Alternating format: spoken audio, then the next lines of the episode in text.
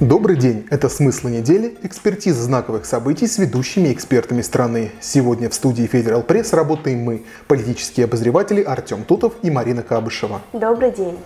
Праймерис продолжает удивлять. На днях произошло интересное событие. Роскомнадзор заблокировал фейковый сайт предварительного голосования «Единой России».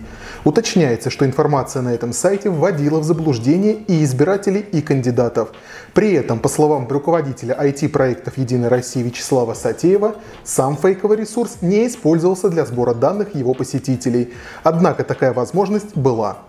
Ранее сообщалось, что сайт «Единой России» подвергся хакерской атаке в преддверии праймерис. Количество запросов достигало 15 тысяч в секунду.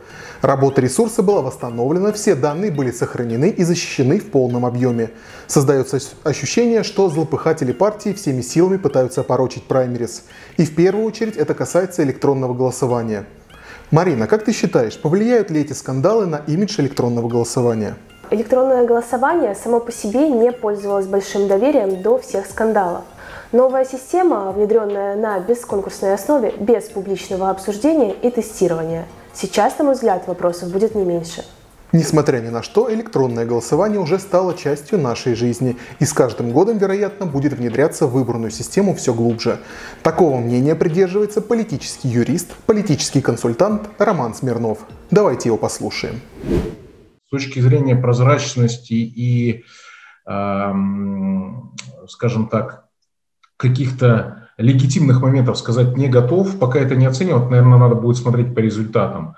Но с точки зрения удобства, комфорта и технологичности, прям вы знаете, вот это такой некий прорыв, он, конечно, не самостоятельный с той точки зрения, что у нас, а, собственно говоря, электронные технологии вводятся и на основных выборах. Поэтому а, вещь, безусловно, интересная, на мой взгляд, полезная. А, будем смотреть, какая будет явка.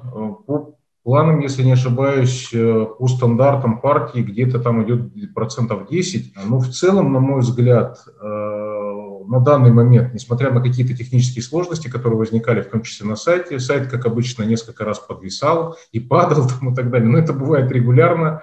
Более того, это не только бывает у партийного сайта, это бывает на самом деле и у сайта ЦИК и вообще любой избирательной комиссии, потому что, э, к сожалению, пока у нас в стране не научились еще загадывать э, на тот фактор, что будет большое количество неожиданных избирателей. Это, знаете, как снег, который неожиданно выпадает зимой в январе. И, соответственно, конечно, в этом плане есть еще над чем работать, есть что улучшать. Ну, в плане того, что человек сейчас не привязан к своему избирательному участку и достаточно просто может Э, идентифицироваться э, и, соответственно, зарегистрироваться в качестве кандидата избирателя совершенно однозначно.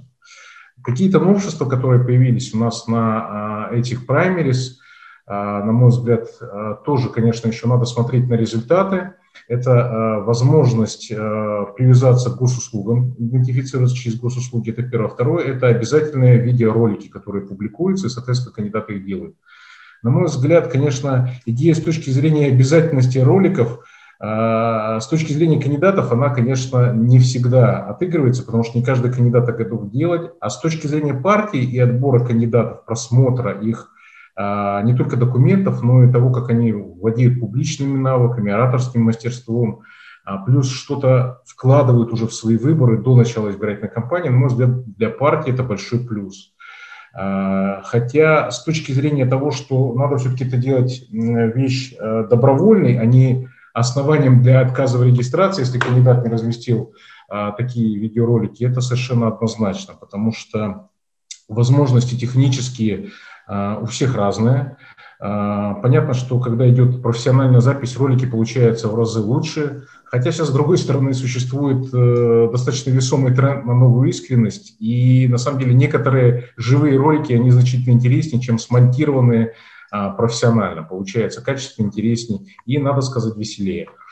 Но не все так гладко с праймерис. В отдельных регионах появляется информация о принуждении к участию в голосовании. Учителям якобы рассылают письма с приглашением принять участие в праймерис. Но является ли это нарушением, если в письме не указано, за кого нужно голосовать? Послушаем Романа Смирнова. Вы знаете, у нас в стране есть такая нехорошая традиция путать постоянное информирование и агитацию. Это, собственно говоря, происходит регулярно и на выборах. Никто не понимает, что такое агитация от слова совсем. А уж когда начинают говорить про информирование, все говорят, это опять клятая агитация. Что ж тут прямо завалили нас этим мусором. На самом деле надо совершенно четко разделять. Первое. Праймерис у нас это не выборы. А, то есть понятие агитации и информирования определяется строго положением о праймерис партии. То есть это, по сути дела, внутрипартийная процедура и законодательно никак не регулируется. Да, то есть в том числе участие а, избирателей, участие членов счетных участковых комиссий и так далее и тому подобное, членов оргкомитетов, в том числе в регионах. Это определяется а, чисто нормативными документами самой партии. И с этой точки зрения, естественно, так как у нас нет такого законодательного жесткого закрепления, то возникает определенная путаница.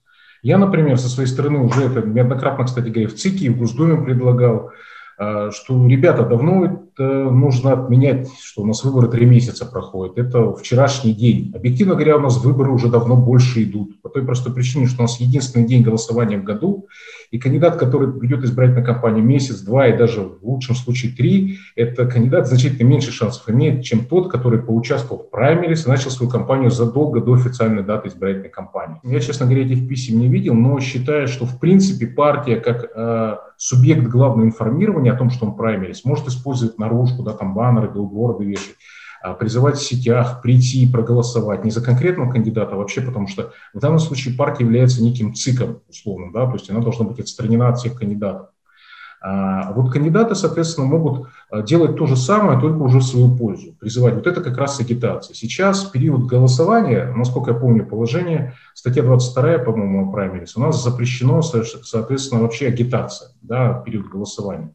Но так как понятие агитация достаточно косвенное, все так или иначе э, пытаются что-то придумать, чтобы мобилизовать своего избирателя, проинформировать. Поэтому такие письма, я предполагаю, что вполне возможно есть официальные, полуофициальные, они поступают.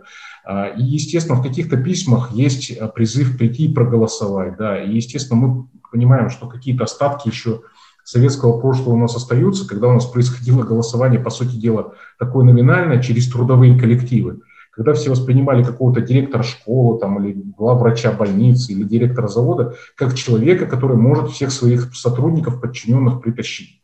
Ну, на мой взгляд, э, взгляд, эта тенденция просто идет в прошлое через какой-то период. Да, это ну, не, неизбежные остатки нашего исторического прошлого, потому что мы с ними жили долгое время. И люди, которые сейчас средний топ-менеджмент в стране, да, они, в принципе, к этому не то что спокойно, они с пониманием относятся, потому что они всю жизнь так жили. Да, придет молодое поколение, то идет в прошлое.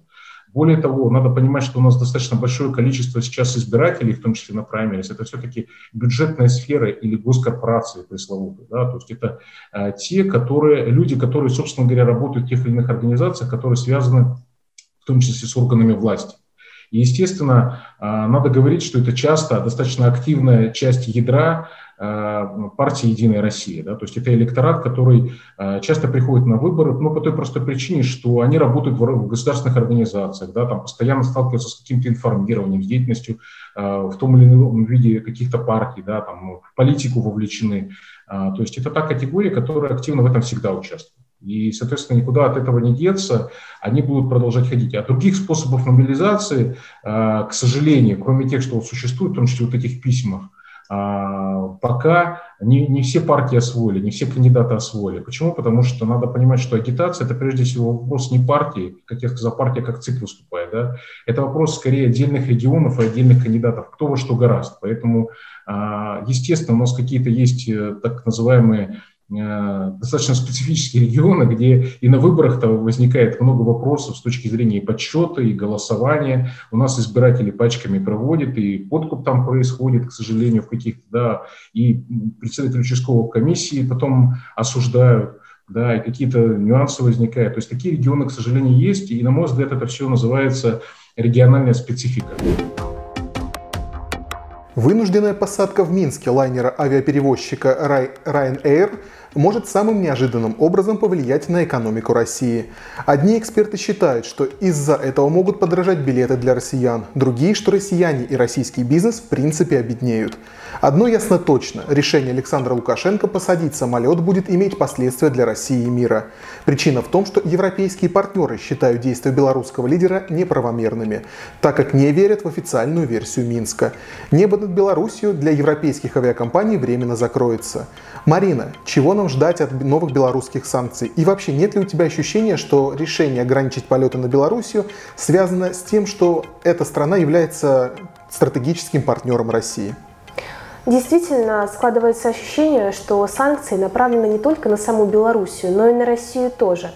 Поскольку украинские власти приняли решение с 26 мая прекратить авиасообщение с Белоруссией, то для российских пассажиров становится невозможным транзит между Москвой и Киевом через Минск, который является востребованным способом среди России и Украины с 2014 года. В свете сегодняшнего конфликта с Украиной такое стратегическое решение с их стороны совсем не удивительно. Действия Европейского Союза против Беларуси могут затронуть торговлю между Россией и странами Евросоюза. Транспортный коридор между Россией и Европой как раз проходит по Беларуси. В результате логистическим операторам придется искать новые маршруты, усложнится доставка товаров, цены на них могут пойти вверх. Очевидно одно. В Минске отлично понимают, что Москва была и будет основным политическим и экономическим партнером, и ссориться с ней значит подрубить под корень собственную экономику – Беларусь очень сильно зависит от России. Для ее индустрии российский рынок ключевой. А это были смыслы недели.